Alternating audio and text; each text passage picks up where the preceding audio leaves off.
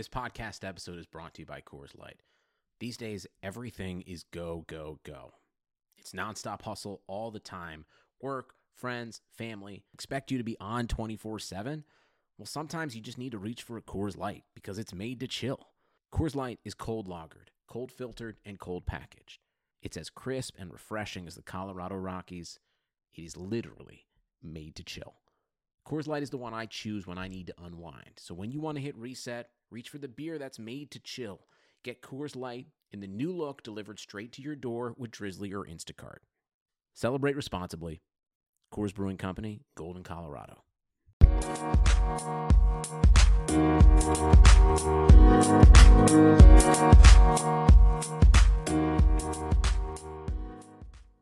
It's another episode of the Equalizer podcast. Dan Lauletta with Chelsey Bush and John Halloran. And this week, as we wish everybody out there a happy Mother's Day, including, by the way, Alex Morgan, who finally gave birth to her daughter two days before Mother's Day. So two days on, Alex Morgan got to celebrate Mother's Day.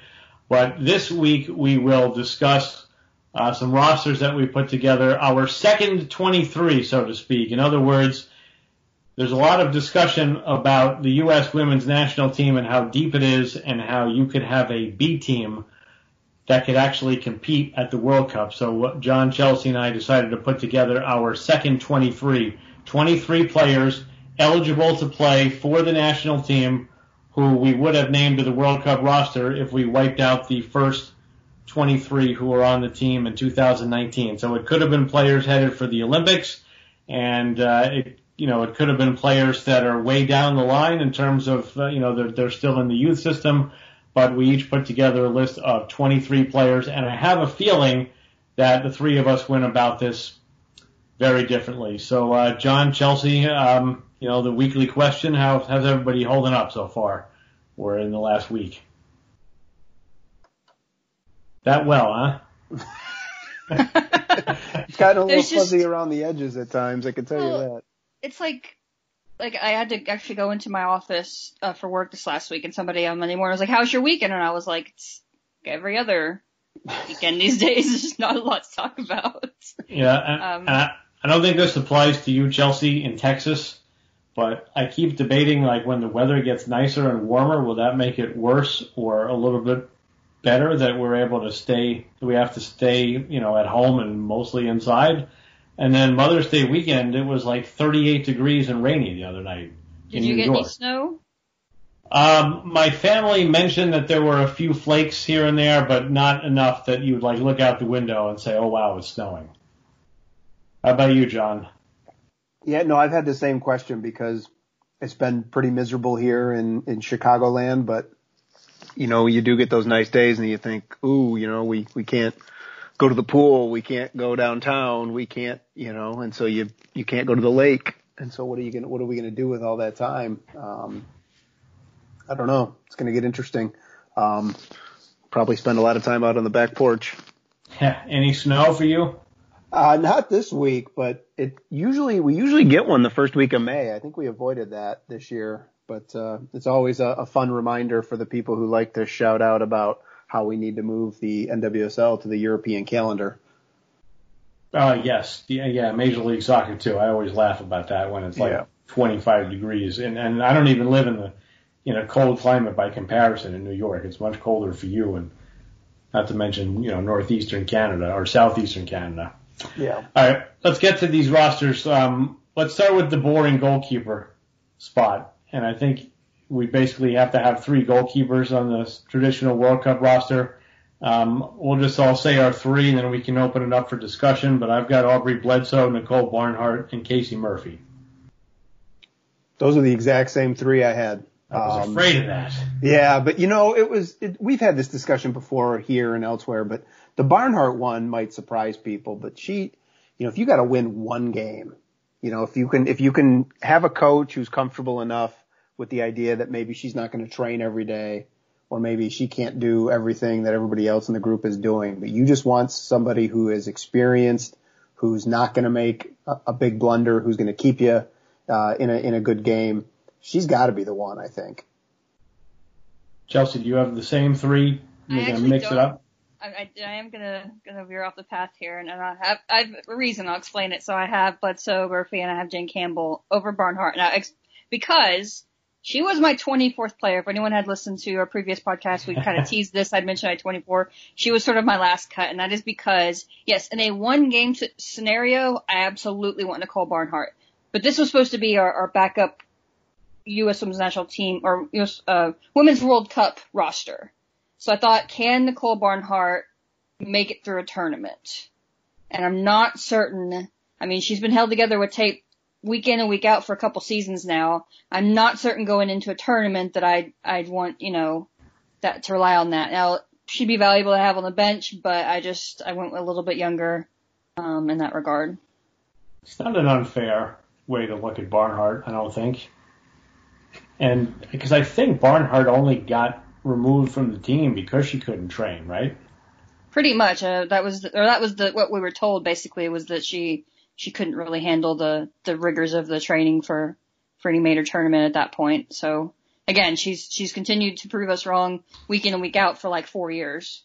But I can't remember. It was one of the two years that Kansas City won, and Vlatko Andonovski said that every week he would say, "Why don't we give you a week off?" And she said, "No, no, no. Give me one more week. Give me one more week." And I think she played every game, whatever that season was, and wound up winning the NWSL championship, which is not too bad. But she was literally on the injured list, I think, every week yeah. that season. So, all right, well, that one was pretty boring. I, you know, I, I, obviously it would probably come down to training, but I think if I were writing out an 11 right now, based on only the information I have, I think Bledsoe gets the nod for me right now. I think she's the best of the rest. Interesting. I probably would have gone with Casey Murphy. I didn't pick out an 11 because it, I just, I couldn't. I like Bledsoe a lot. I think she's remarkably consistent in NWSL. I kind of feel like Murphy's ceiling is higher and just she just needs a little bit more consistency. Yeah, that's fair. And I had yeah. Campbell as my fourth too, so I think that's right right there too. Yeah, I think if we put this out to the masses, I think most people would include Campbell, but it, I don't know. There's just something there that I, I'm not sold yet that she's the next goalkeeper for the national team. It'd be nice to see her with a better team over the course of a season because it's hard to judge somebody when they're getting pummeled the way they usually are in Houston. Yeah, I think she might have a little bit of a better back line if we get a 2020 season than she's had in the past, but, but we'll see. Yeah. Also, the argument of, of how much of organizing a back line can you put on the goalkeeper. Sure. I, that's a great, I mean, we could do an entire podcast on that, I think. Yeah right? You, you look back to Briana Scurry, right? The best saves are the ones that you don't have to make, and I think that her, by like her biggest strength, I think, or one of the two, was organizing the defense in front of her. I always felt that same way about Hope Solo as well. I think she she really commanded her, her her box very well, and that was kind of one of her biggest attributes. I also agree, Murphy uh, higher ceiling than Bledsoe, but I think Bledsoe right now more consistent, which is why I would probably yeah give her that nod right now. All right, let's do defenders here. I've got seven defenders, and I struggled with this one a good bit, but I'll just read you my seven. Uh, I've got Barnes, Oyster, Menges, Short, Purce, Mathias, and Staub. Anyone? Mathias is an interesting one because I had her in my big pool when I kind of sat down and thought about everybody who could be included, but then I put her over in kind of a separate injured question mark category because you don't really know where she's at right now. Right. Yeah. I'm trying to uh, overlook the fact that she tore ACL after, you know, that was after the World Cup. So yeah, you know, if you were picking it now, obviously you'd have to find someone else. But I'll give her the benefit of the doubt that by the time we play this fictitious World Cup, she'll be back. Because I think um, Taylor Smith and Emily Fox are probably in a similar boat where like Smith at least was on the bubble of the national team for a while and then tore ACL and Emily Fox was even pushing into the team late last fall and uh, even even in January she was in the in the roster that played against France and then she tore her ACL this fall. She started that game, didn't she? Yeah, she did. So who are your So I had um so my 8, I went with 8. I went very traditional. I had a you know, it was interesting that you said 7 because I I wanted to put seven forwards and only five midfielders, and I thought I can't do that in good conscience because that would drive me crazy to go into a tournament short in one position like that. So uh, my eight for in the back line were Casey Short, uh, Jaelene Daniels, Lauren Barnes, Emily Menges, Midge Purce, Paige Nielsen, Sarah Gordon, and Megan Oyster.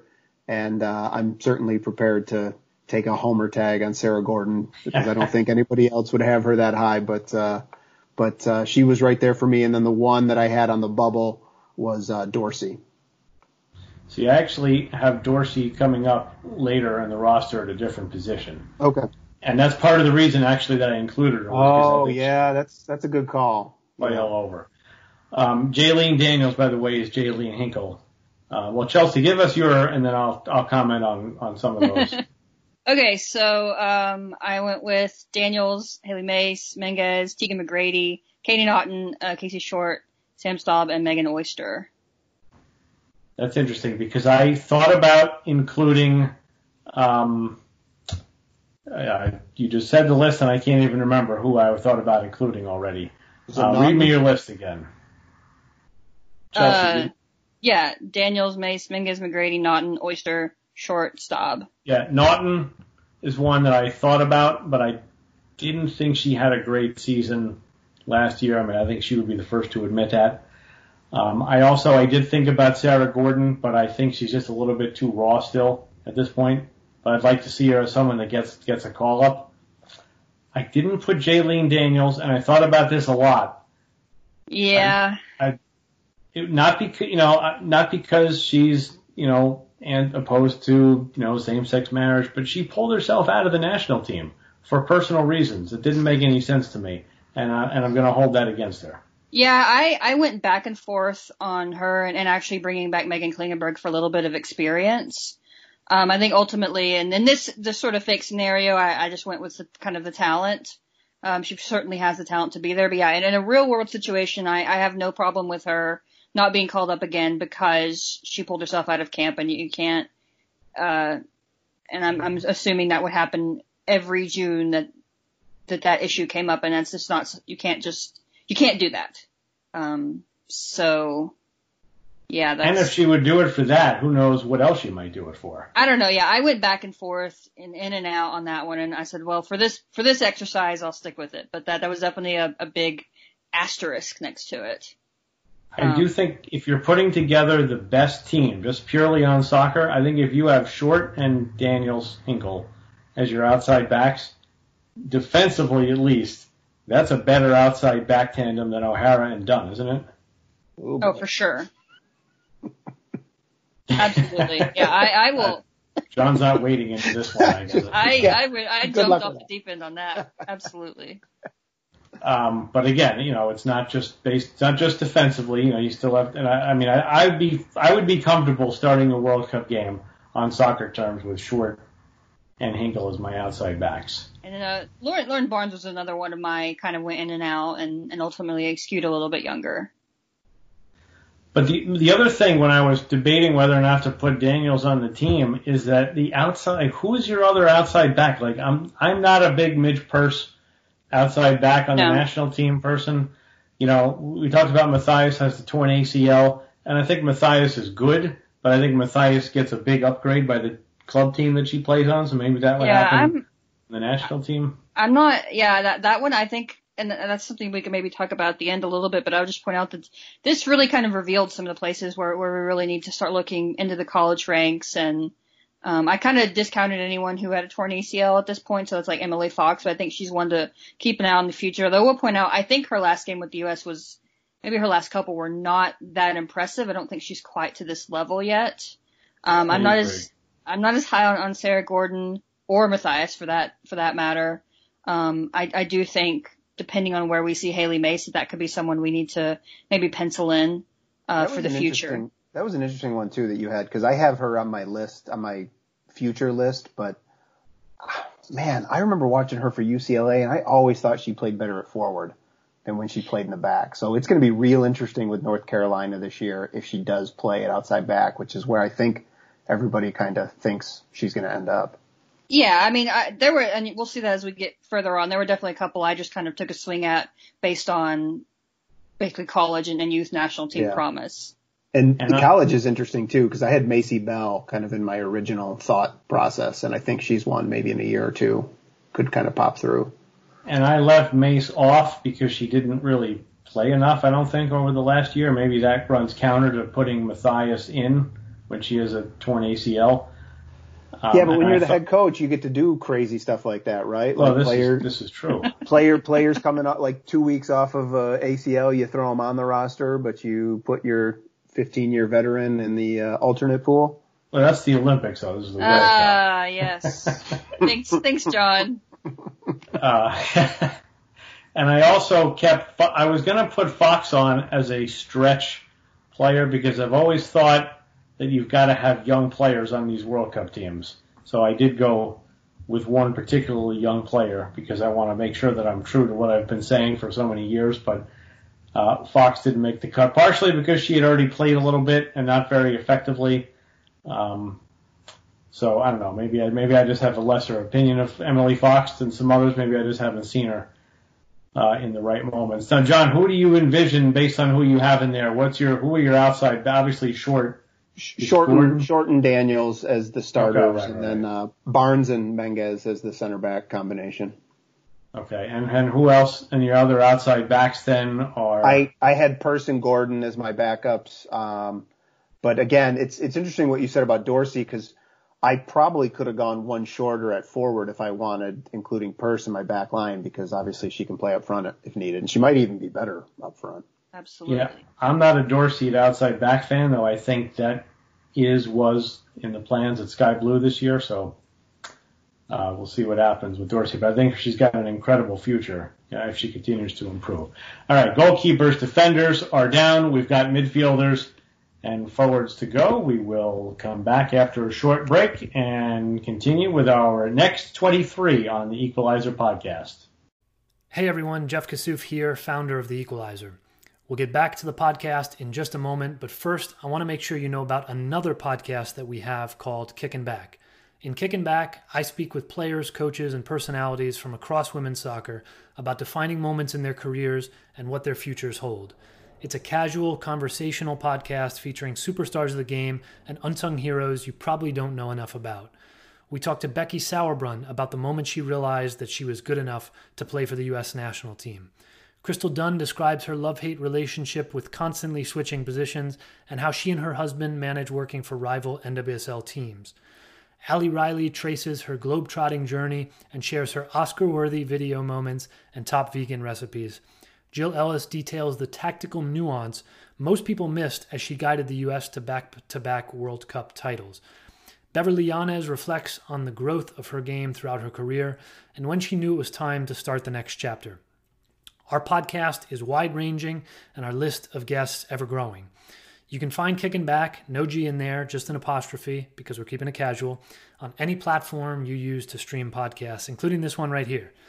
Just like with this podcast, subscribers to the Equalizer Extra get an ad-free version, so be sure to subscribe to all of our exclusive content, which includes text, audio, everything, at equalizersoccer.com slash subscribe. When you finish up with this pod, please go ahead and check out our latest on Kicking Back. We hope the two of these complement each other nicely as you dive deeper into women's soccer.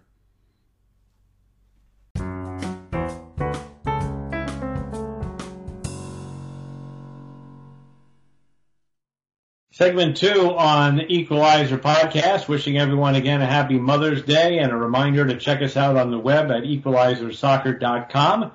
And for premium content, equalizersoccer.com slash subscribe. Doing our best to get you as much good content as we can in with the lack of NWSL and U.S. women's national team games and news. Uh, the latest for NWSL individual training, I guess, has begun, or at least the green light to begin was given on Wednesday of last week. However, federal, state, and local uh, guidelines must be met, so it doesn't sound like there's a whole lot going on just yet. In Portland, Diani was long rumored to be coming over from PSG, uh, but she just recently signed an extension with PSG, so uh, unclear on on what her what her thinking was on that decision. And on the national team front, we have the appeal has official. I don't know if it's been filed, but uh, the intent to file an appeal of the summary judgment that basically struck down a majority of the national team's uh, lawsuit against U.S. soccer, claiming uh, wage discrimination on gender grounds. So a uh, little bit more to go in terms of that court case and whatnot. What do you guys think on the Diani front? Because I don't blame anybody at this point for not wanting to go to another continent, even another town, to be honest, to work if you don't absolutely have to. And it sounds like PSG gave her a load of money, which the Thorns maybe would have done also. But I think the uh, I think this COVID, even when we come out of it, is going to have a pretty big impact on the transfer market. I think worldwide, men and women. Yeah, I agree. And honestly, I don't, I wouldn't have a ton of confidence about the way that we're handling it as a country if I was watching this from abroad. I mean, yeah, not, not to we're mention, not, we're not testing, we're not tracing. We've got half the countries ready to just throw in the towel on social distancing um, I'd be a little bit scared to come here, to be honest. And even the German Bundesliga, where they started training, I think they're going to play this coming weekend. A bunch of positives are yep. already come out of that. Yep. So, all right, let's get back into our next 23. Here are my seven midfielders. McCall Zerboni, Andi Sullivan, Danielle Colaprico, Vanessa DiBernardo, Haley Hanson, Imani Dorsey, and Brianna Pinto. And I'm guessing you guys don't have anything close to that seven. I had three of the same. I had Cola, Colaprico, uh, Zerboni, and Sullivan. Okay. The three differences I had were Kristie Mewis, Jordan DiBiase, and Vanessa DiBernardo. Um, okay, I have Di, DiBernardo's on mine. And then, uh, oh, okay. Sorry, I missed one. And then I, Dorsey, as we already mentioned, was kind of on my bubble. And then Pinto was on my future list along with okay. uh, Jaelin Howell, who I thought uh, is somebody who has a future. Chelsey. I have Colaprico, DiBernardo, DiBiase, Hanson, Mewis, and Sullivan. Uh, Zerboni was was on the bubble for me. I just, I, I given her performances last year, um, kind of played around with her a little bit and decided not to go for it. Now I put Pinto on the list because, as I talked about, earlier. I've been saying for years you've got to have a teenager or a young player on your World Cup roster because you don't need 23 players to win a World Cup, despite what the coaches and the players will tell you. There are players on a World Cup roster. I don't want to say that they're expendable. They have to be there. They have to be present. They have to train with you.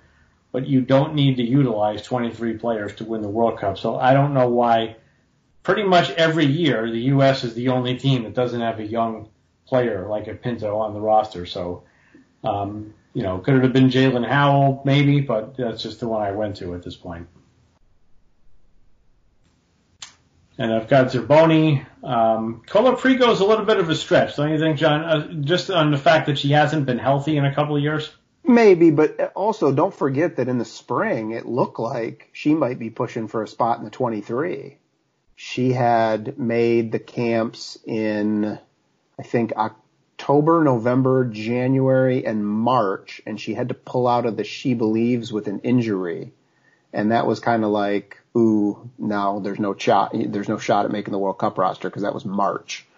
Um, but she was still in the, you know, whatever they were calling into camps there, 25, et cetera, all the way into March of a World Cup year. So I think she was right there at the end. It was, I believe Morgan Brian and Allie Long, who ended up coming in and ultimately filling those those midfield spots. But Colaprico was probably slightly ahead of them early early last year. No, I think it was 2016 where I thought you could have made a case for her to be the MVP of the NWSL. Do you think she's that good anymore, or has she was that a plateau for her and she's still very good, but didn't necessarily improve off that? Yeah, I don't know. I think she's one of those players. One, I think she's a, she's a different player if you watch her in person. I think if you're in the stadium and you watch her movement off the ball when, like when Chicago's in the attacking third, if you're watching Colaprico uh, position herself for when they lose the ball and what the transition is going to look like, I think you see her quality a little bit more. I also think you see her quality when you look at ball winning stats because if you you know and you have when you stand next to Danielle Colaprico you realize how small she is. But Yep. you look at her ball winning stats and she's right up there with winning balls in the air which is crazy to me. Um, you know whether it's her ability to jump or her ability to read the ball or uh, meet the ball at its highest point she wins a surprising uh, amount of balls in the air for her size. And just purely uh, amongst any players. So, uh, yeah, I don't think she, obviously she wasn't 100% last year and she started to kind of get back to that in the fall. But I think if you look where she was at the end of 2018 and the beginning of 2019, I think there is a case that she's in this, in this group. I, I, all- go ahead.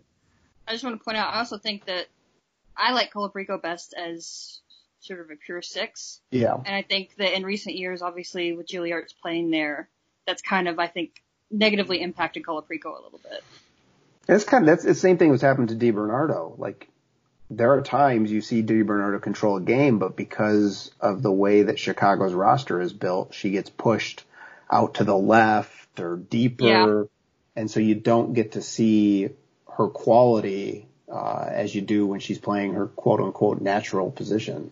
Yeah, I I was, with that as well. I was, I was going to say something similar in that, you know, we've seen the Colaprico Ertz thing in Chicago for years now, but I kind of don't necessarily think the 4-3-3 is where Colaprico would be best in the national team format. We talk about that with Dunn, that you don't move Dunn, you can't move Dunn to midfield in a 4-3-3, and she's probably not good enough at this point to be a forward.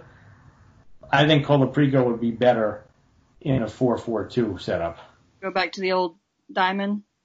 Something like that, yep. Or maybe, you know, Colaprico and Zerboni at the bottom of a Paul Riley box. You make Riley the coach on this team. How about that? That's it. Yeah. Well, That could work, no? No, it could. I, I, I like something similar. It's called an empty bucket, which is it's a four four two with the the outside players just play a little higher and pinched in, but it's similar to a box. I think it could work like that. Any other um, midfield comments? I think Andi Sullivan has like quietly really become one of the top midfielders Yeah. in the. Well, she's so like had such a resurgent season and is clearly so enmeshed with the national team right now. When I did my first run through, I left her off. I had forgotten that she wasn't on the national t- team at the World Cup. Like that's how much I think she came up in, in my my opinion of her and and how much she's gotten kind of reclaimed a spot on the national team. Uh, I, I completely forgot about her and I went back and I said, oh oh crap, I'm gonna kick somebody off. Yeah, and then, she then could be there went Zerboni. she could be like a, a dominant dominant player for the U.S. in the next ten years. Like she's got that level in her. Yeah, and that 2018 Washington Spirit team was just so pitiful, and she just, I think, kind of lowered her play to that. You know, that was her rookie season. I think she just kind of fell into a really bad situation and did not impress in the league. And I think that cost her. I think if she was on a different team in 18 as a rookie, I absolutely think she'd have been on the World Cup team. She had an ACL injury too that she was coming off of. Right. Well, 20 end of 2016, I think. So Because wasn't she supposed to come out and be a allocation player? I think she she probably was on that path because I, if I rem- if I'm remembering this correctly, she played on the October and November 2016 post Olympic team uh, friendlies and then tore her ACL in the playoffs that year for Stanford. That sounds right to I think me. it was the first round of the, or not the first round, but they played I think maybe Santa Clara. Uh, in late November of 2016, and then that's where she tore ACL. All right, here are my forwards: Lynn Williams, Sofia Huerta, Sophia Smith, who's another one of those players' success at every level of the youth game. Why not give her a shot here? Kristen Hamilton, Ashley Hatch, Amy Rodriguez. Yeah, I had uh, Williams, uh, Hamilton, Hatch, Rodriguez, Huerta, just like you. Um, and then I, I, I really struggled with my fifth and sixth. So my fifth and sixth were Huerta and Kaylia Watt. Um, but I could have gone Bethany Balcer. Um, I could have been maybe talked into Smith. Uh, I think Savannah McCaskill might be in that picture depending on how the next year or two goes for her. But I think the top four are pretty solid. And then you know, we're going to have to kind of see where a lot of these other bubble players end up. Yeah, this was for me the kind of the hardest where I had a pretty large group and kind of started narrowing it down and players went in and out, but I ultimately ended up with Hatch, Purce, Amy Rodriguez, Fia Smith, Ally Watt, and yeah. Lynn Williams. Um, so Smith and Watt were kind of my two where I've, I've watched them for youth teams and, and the college game. And I, I think with the teams that they ended up the NWSL that they're gonna they're gonna do pretty good. And I think I've had those two kind of penciled in for national team futures for a while, so I kind of took a swing on it. Arod I think is is absolutely earned her place here. Plus she brings the experience. Um, I absolutely do not like Midge at outside back. I'm not a fan of it. I haven't been impressed by it. I think she's wasted back there. I think that she's one of those that's going to use her speed to overcome a lot of other defensive uh, shortcomings, and I think that can get exposed on the highest levels. Um, I, I'm not a huge. I think Kristen Hamilton is kind of like maybe like Merritt Mathias, where she does really well in the team that she's on and the system she's in. I don't know that that's going to be replicated much of anywhere else, so I didn't really ever ever consider her here. Um, but but for me, uh, McCaskill and then um, Kealia Watt were two. I was like, you if you do better, you could get yourself back in. I'm not yeah. sold that that's going to happen enough for me to to put them in. I don't know about Huerta. I, I just don't know anything about her. Well, the thing, the thing is, is like when she was in Chicago, she was right there, you know, like 10 goals a year, right on the edge of breaking out in a big way. And then between her playing outside back for the national team and then going to Houston, we don't really know where she's at. So this will would, be a big year for her. Yeah, I would love to see a world where no one had ever mentioned outside back to Sofia. Yeah. I think that yeah. spun her did a uh-huh. 180 for her development and just really set her back several years, messed with her head, got her, you know, switching teams and, and just, just really did her, her a negative favor. Yep. I'm kind of surprised we all had Hatch. I thought I might be the only one with Hatch because I, I thought she was the best player on that aforementioned 2018 Spirit team. I don't think she is a player who can take over a game by herself. But I think if you have Ashley Hatch as your center forward and players like Williams and Rodriguez running off her, I think you, she could be very, very dangerous. I was about to say, I think she's she's kind of quietly underrated. She's never going to be um, that superb game changer, but I, I picture her and, and Amy Rodriguez, and I think those two could could play very well with each other.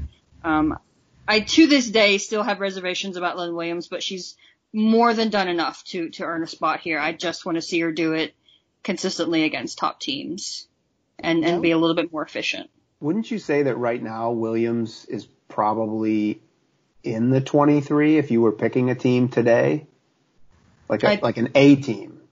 If oh, for Vlatko for sure. Yeah. She's I, right up there. I would say She's that Williams, Sullivan, and maybe even Casey Short, if you had a tournament in June this summer or, you know, a 23 player roster, and if we're not talking about Olympics, we're talking about a regular 23, I think Williams Short and Sullivan are probably all on that team. I still wonder what happened to Short though earlier this year. Why she why why why does she just keep not making it as far as we think she's going to make it? We've had this discussion a lot. Yeah, I don't know. That's my concern. And obviously, if you know if you're not putting Morgan back in there, who obviously you know she's I guess now a couple days into getting back into soccer shape, but that obviously opens up another spot, makes it a little easier for Williams at this point. I also think, and the Rodriguez front, I think Rodriguez is the type of player that doesn't have to do anything in a game, and she can still change a game on an instant. A player like Lynn Williams, I feel like in the first 10 or 12 minutes, you can kind of tell, like if she's off on her finishing, I think it's unusual for her to then to turn that around and have a good game.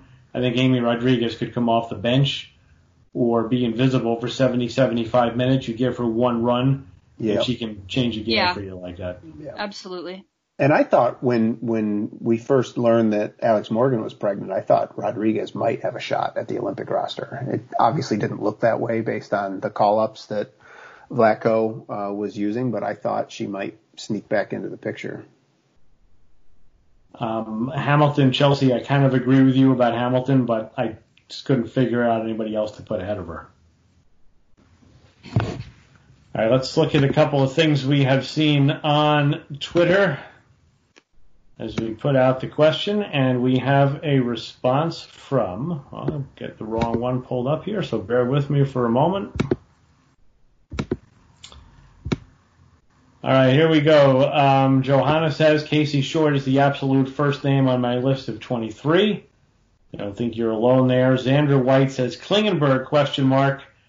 Um, I think we all did. Anybody put Klingenberg on? I had thought of her, but I just think her time is is past. Yeah, I, I generally think her time is past. When I was debating on whether or not to put Daniels on there, Klingenberg was kind of a name that came came back in. But she's, I mean, she's she's gotten to a place where she's consistent enough for for Portland, but not blowing up anything. Yeah, I agree. I, I think we obviously we all thought of her, but yeah, her, you know, she'll have she'll always have 2015. Let us put it that way. And um, we did get one response that said Lloyd. Well, in case you didn't realize it, um, she maybe didn't start, but Carli Lloyd was indeed on the uh, World Cup team in 2019. She'll be she'll be happy to tell you about how she didn't get enough playing time and that she maybe should have been starting. Um, anybody else come out of this thinking that even though this was challenging and fun, that this B team, so to speak, maybe wouldn't win the World Cup? I think my biggest takeaway from this was that maybe that there's a bigger drop off, I think, than there we would have been willing to admit. I think we like to say, oh, our B team would be in the, you know, the top 10 teams, and I'm, there are players that would be. I'm not certain the team overall, uh, would be as competitive as, as we like to think. Yeah, I'd agree. I think this is a team that under the best circumstances is a semifinal, maybe even a final team, but but could also get knocked out in the in the round of 16. You know, if I look at who I'd make my starting 11, I could see them losing that game to Spain for sure. And I think you look at players like Ertz, who I still think you can make a case as the best player in the world right now, and a player like Rapinoe, who even when she's not at her best, is still stepping up with ice water in her veins, making big PKs when the games are tied in knockout games, or a player like Tobin Heath, who you can debate how effective she's been, but she can change a game. You know, how much Sauerbrunn keeps things locked in the back, and you, you lose a lot of that. I also want to clarify that I think some of this is based, was it Ali Krieger that said that are, you know, that we could have two teams in the semifinals of the World Cup? I do think when she said that, she partially meant the second 11 Yeah. in the 23 that they had in France. Yeah. I think I took that as the second 11 at that, that point in time, but yeah, I, yeah, I just, besides, like on my roster, besides Amy Rodriguez, I'm looking at this and there's a lot of up and comers, a lot of future talent. I just don't know there's anyone else that could, could change a game like we were, like you were talking about with her that, that if, if you're down and you, you want to look at your bench and see who you can point to, it's like you're going to be the one, um, to, to paraphrase a certain former coach, uh, we need a bitch. I don't know that there's any of those there. Yeah, well, Zerboni, I guess, to some degree, for those of us who included Zerboni. Yeah. There's probably half of like of my what I would be my starting 11, like five of these players that I'd be comfortable putting into a ultra competitive US game, we know with the current roster. And you see a player like Haley Hanson, who I think's been great and is one of the hidden gem draft picks, um, number seven, I guess, but it was not a very deep first round that year. But you know, I love Haley Hanson. She's been capped. I think she deserves a shot in the future. But if I'm thinking like, is Haley Hanson a World Cup player? Like, Right. not, re- not really. Right. So, all right. Well, I think that just about wraps things up for this weekend of the Equalizer podcast. We'll come up with another fun topic next week, and we'll come right back at you. Um, hope everyone stays safe and well. For John Halloran and Chelsey Bush, this is Dan Lauletta. Thanks for listening to another episode of the Equalizer podcast.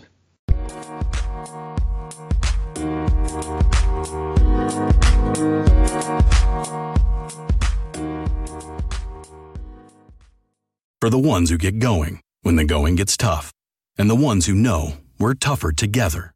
For the Pathfinders breaking new ground, Grainger offers supplies and solutions for every industry, as well as fast access to experts and 24 7 customer support. Because we know you have people depending on you, so you can always depend on us. Call, clickgrainger.com, or just stop by. Grainger, for the ones who get it done.